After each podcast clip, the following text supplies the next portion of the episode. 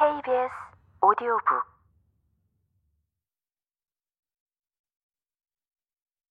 몽테뉴는 그건 불가능하다고 말한다.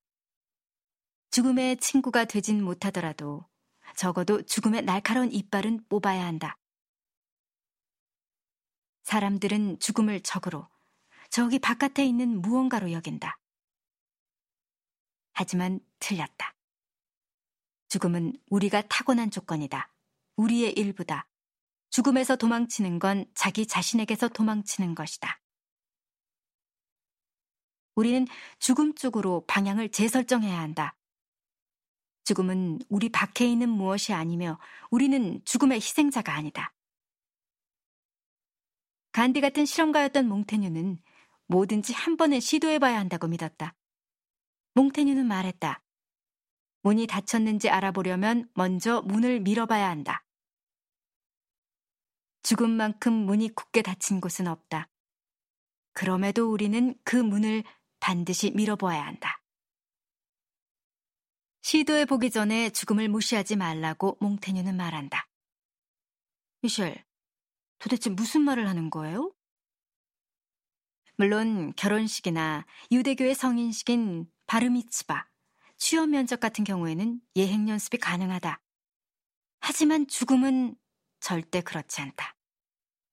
죽음과 죽는 과정에 대한 전문가는 있지만 전문적으로 죽는 자, 다이어는 없다. 내 맞춤법 교정기는 죽는 자라는 단어를 인식조차 못한다. 죽는 과정은 연습이 불가능하다. 아니, 가능한가? 몽테뉴는 가능했다.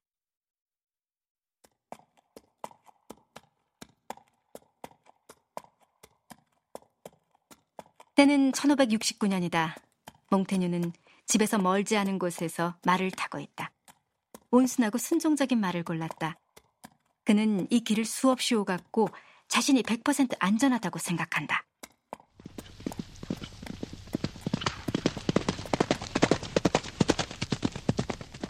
그때 힘 좋은 말을 탄 사람이 전속력으로 몽테뉴 옆을 지나간다. 그 사람이 모든 힘과 무게를 실어서 마치 벼락처럼 우리와 부딪혔고 나는 머리부터 바닥으로 곤두박질 쳤다. 몽테뉴는 회상한다. 말에서 떨어진 몽테뉴는 멍들고 피 흘리는 몸으로 바닥에 누워있다. 마치 통나무처럼 아무런 움직임도 감각도 없다. 지나가던 사람들은 그가 죽었다고 확신했다. 하지만 그때 몸이 살짝 움직이는 게 보였다. 사람들은 몽테뉴를 일으켜 세웠고 그는 즉시 피를 한 동이만큼 토해냈다. 몽테뉴는 그때는 내 삶이 내 입술 끝에 매달려 있는 것만 같았다. 고 회상한다. 이상하게도 그는 고통도 두려움도 느끼지 않았다. 그는 눈을 감고 마치 부드럽게 잠으로 미끄러지듯이 기꺼이 자신을 놓아주었다. 몽테뉴는 만약 이것이 죽음이라면 그리 나쁘지 않다고, 아니, 전혀 나쁘지 않다고 생각했다.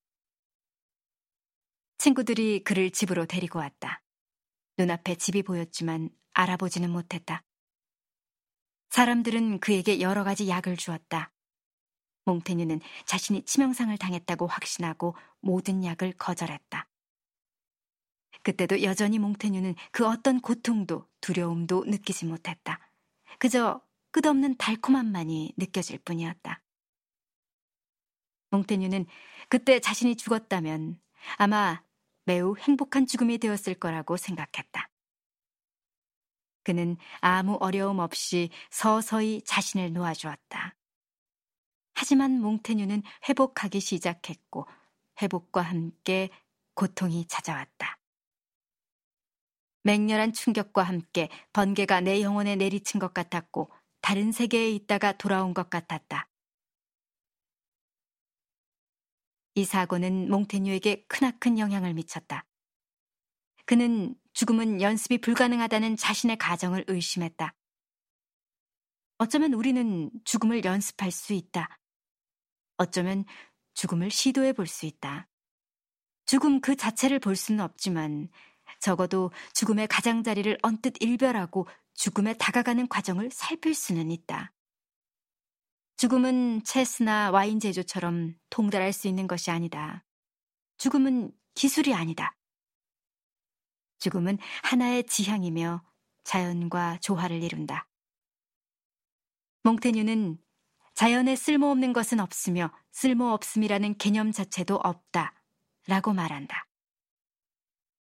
죽음은 삶의 실패가 아니라 삶의 자연스러운 결과다. 몽테뉴는 천천히 죽음에 접근하기 시작한다.